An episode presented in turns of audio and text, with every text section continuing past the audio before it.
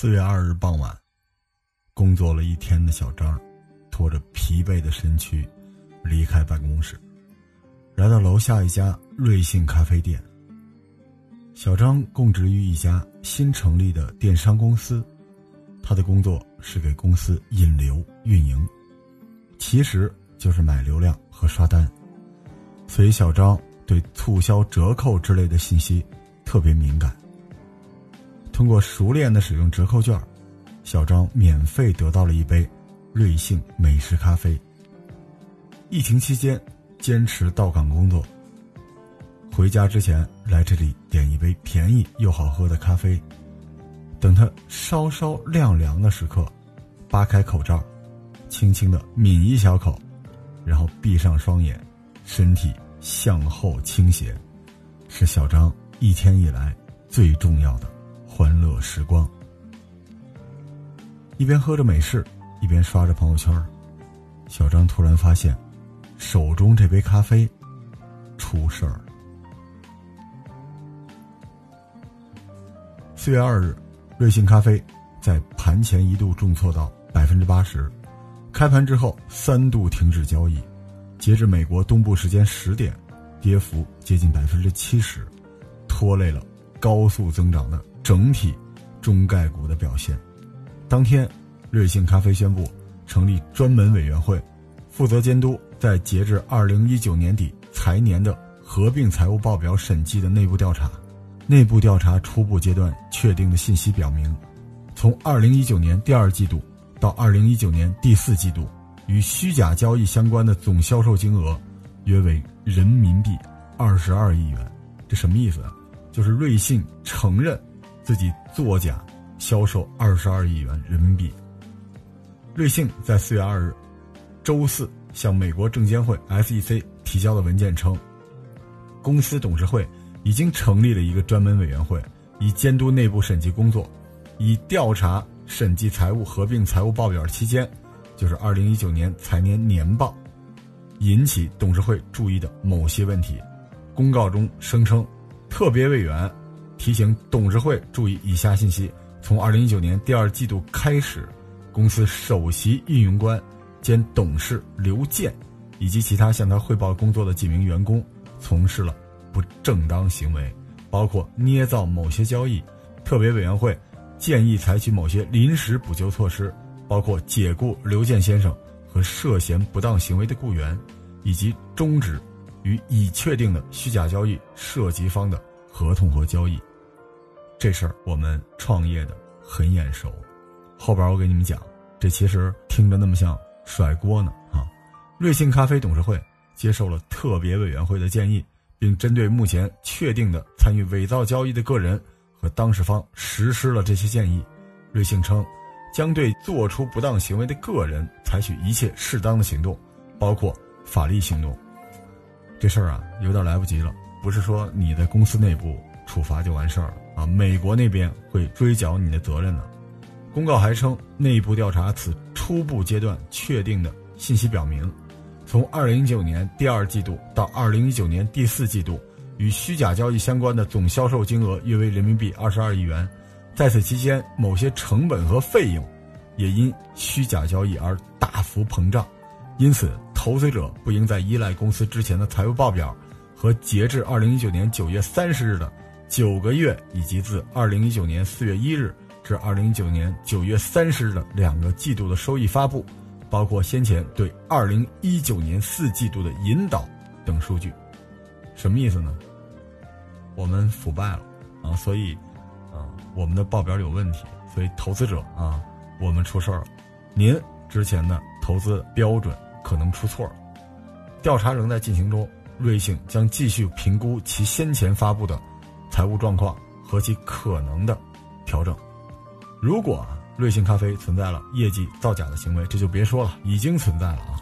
那么后续有三种可能的走向：第一，瑞幸咖啡将遭遇集体诉讼，就是所有的投资人啊，他的买他股票的人会一起诉讼他，而且向他索赔；第二，瑞幸相关的负责人将面临被刑事调查甚至起诉判刑的可能。这个估计肯定了，就看他瑞幸现在是不是丢卒保车了，这估计要进去了。第三，瑞幸咖啡或将被强制退市，这个打击有点大。然而，在四月二日发生的这一切，都源自于二零二零年二月一日的一份神秘的报告。二零二零年二月一日。著名的调查机构浑水研究收到了一份来自匿名者的做空报告啊，别装了啊，什么匿名者自己做啊？这份长达八十九页的报告直指瑞幸咖啡正在捏造公司财务和运营数据。浑水收到报告后，认为所指控的瑞幸造假真实成立，并在社交媒体上表示已经做空该股。消息公布后，瑞幸咖啡短线下跌超过百分之二十。截至周五收盘，瑞幸咖啡跌幅缩窄至近百分之十一。就是说，四月二日发生的这件事情，其实在二月一日两个月之前已经发生过了。当时瑞幸它的股票已经大幅下跌了，只是那个时候媒体没有大幅的报道，只是啊，B 站上有一些嗯 UP 主就这件事情做了一些文章啊。我们再来看看这份浑水报告啊，首先他认为。瑞幸在业务中存在严重的欺诈行为啊，举了五个铁证。首先啊，长达一万一千两百六十小时的门店流量监控视频显示，二零一九年第三季度和二零一九年第四季度，瑞幸的每家门店每天的销售分别至少夸大了百分之六十九和百分之八十八。苍天，我们动用了九十二名全职员工和一千四百一十八名兼职员工，这就是内线啊。污点证人在九百八十一个门店进行了监控和记录门店客流量啊，覆盖了百分之百的营业时间。说白了，就是瑞幸的刷单被发现了，而且是人家有铁证如山啊，人家雇了一两千人干这件事情。铁证二，瑞幸每笔订单的商品数从二零一九年第二季度的一点三八降至二零一九年第四季度的一点一四，什么意思呢？就是如果你这个品牌是在逐渐成长的。那么你每一笔订单里的产品是不可能下降的。铁证第三啊，我们收集了两万五千八百四十三份客户数据，发现瑞幸啊，把每件商品的净售价至少都提高了一点二三元。什么意思呢？就是没卖这么多钱，你报的数有点高啊。在实际情况中，门店层面的损失高达百分之二十八，不包括免费产品。如果包括了免费产品啊，损失更高。所以实际上。销售价格为上市价格的百分之四十六，而并不是管理层声称的百分之五十五。就是瑞幸实际上，它的补贴额度远远大于它在董事会、它在这副报表里啊说出的价格。瑞幸一直在过度的补贴啊。第四个铁证，第三方媒体跟踪显示啊，瑞幸将二零一九年第三季度的广告支出夸大了百分之一百五十，尤其是在分众传媒上的支出，这可有问题了。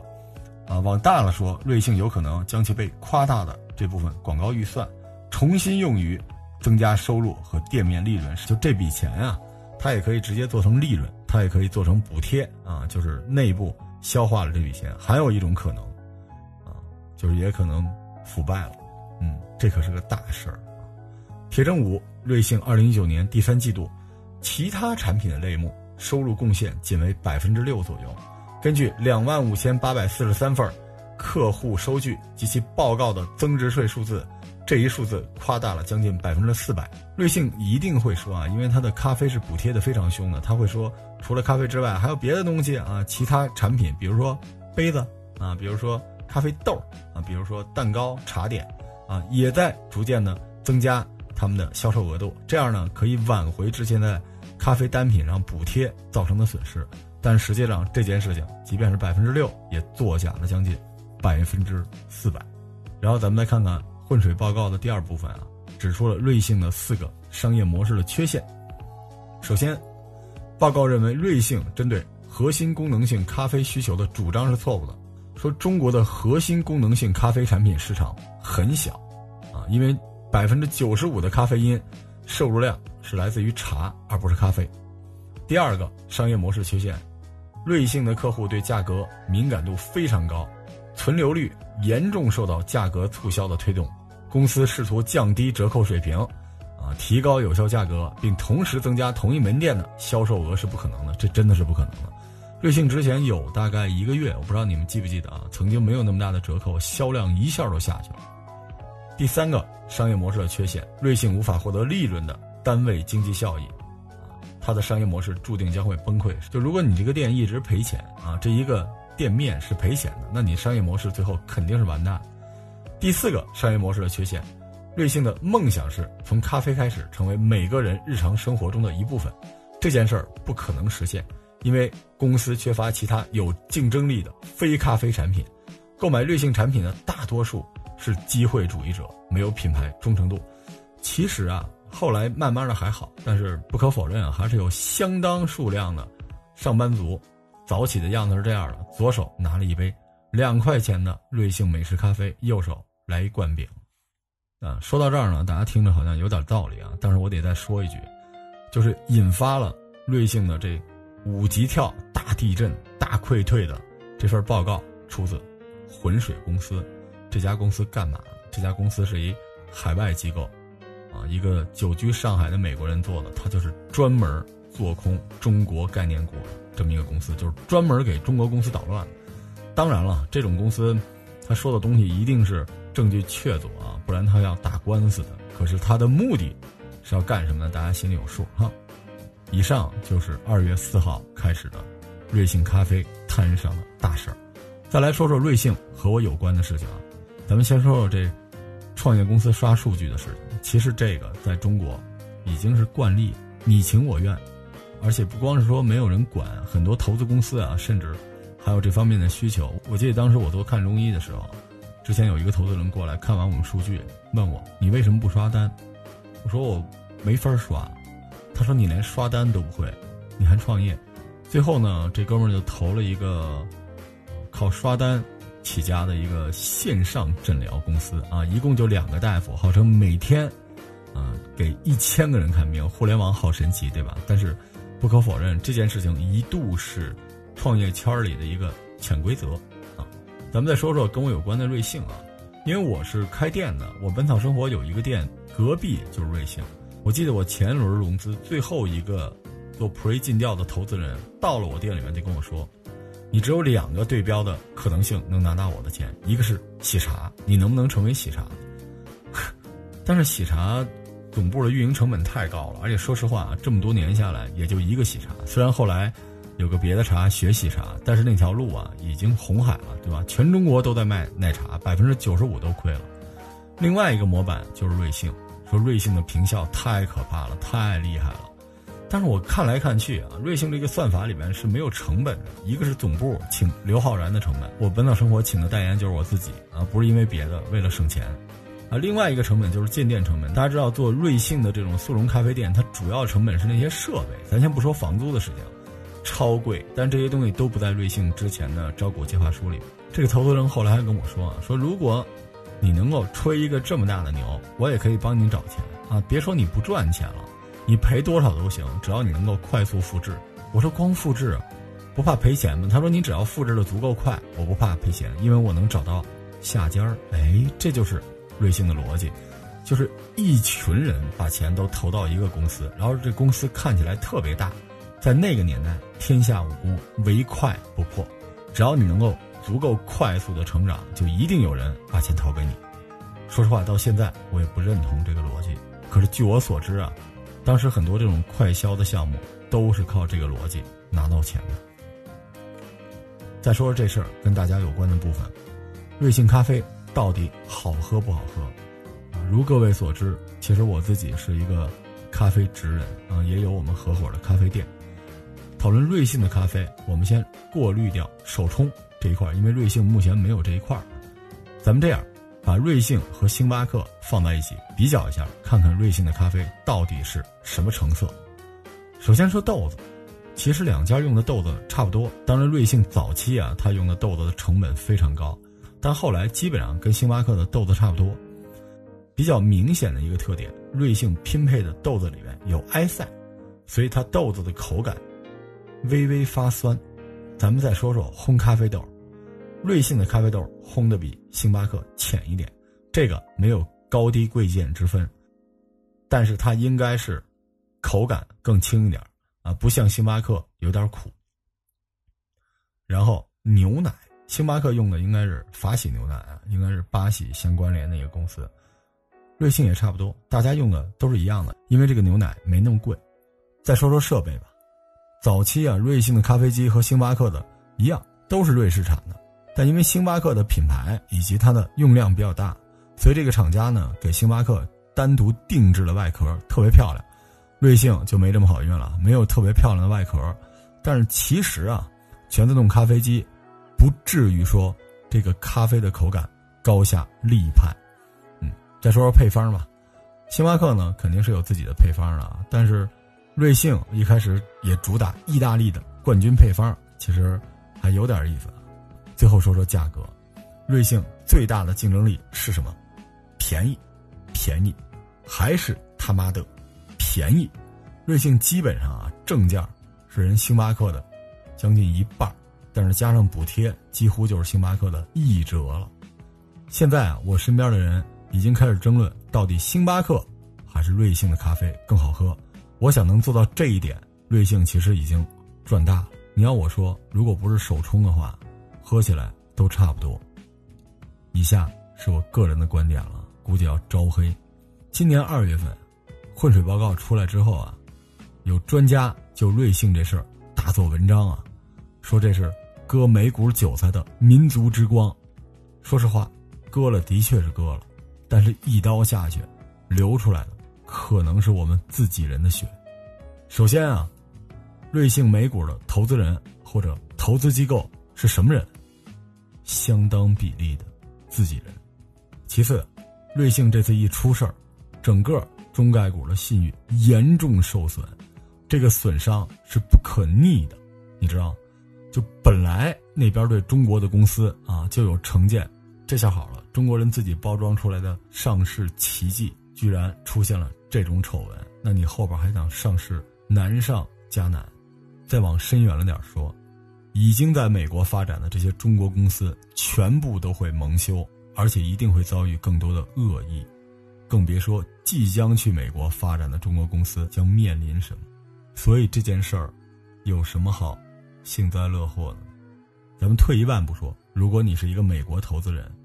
你发现这些中国顶级大 V 正在谈官相庆，中国诞生了一个专门割美国人韭菜、请中国人喝咖啡的企业，你觉得你会作何感受？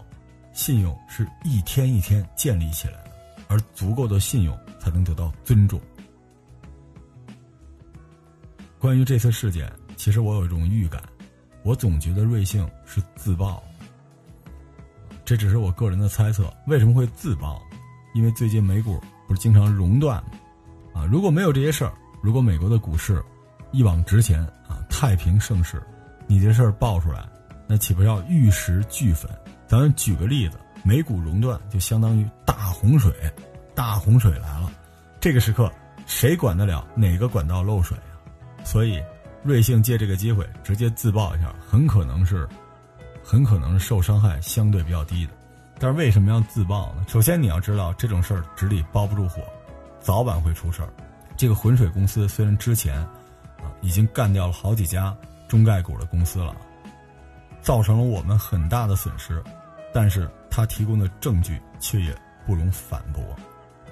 所以你看他后来出的这个内部调查，很可能如我所说，就是要甩锅给他这 C.O.O 了，而且大概率甩得出去。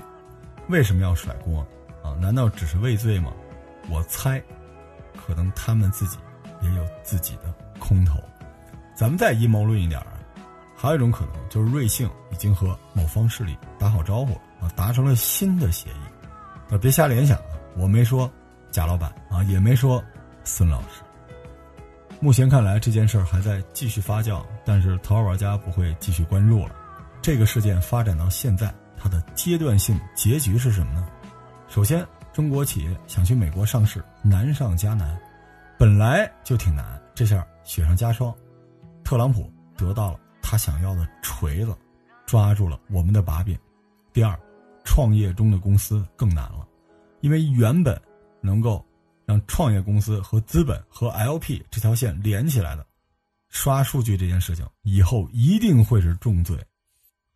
然后，新创业的各位也掂量掂量，本来现在资本圈就没什么钱，而美国又是很多国内资本募集资金的重镇，这样一来原本就是寒冬的中国创业圈可能再冬再冬再冬冬冬冬冬冬冬。冬冬当然这件事一定会火那么几个专家啊。你看我早就说瑞幸靠不住吧。而且也会倒几个同类型的项目因为这些项目是顺着瑞幸的道路开起来。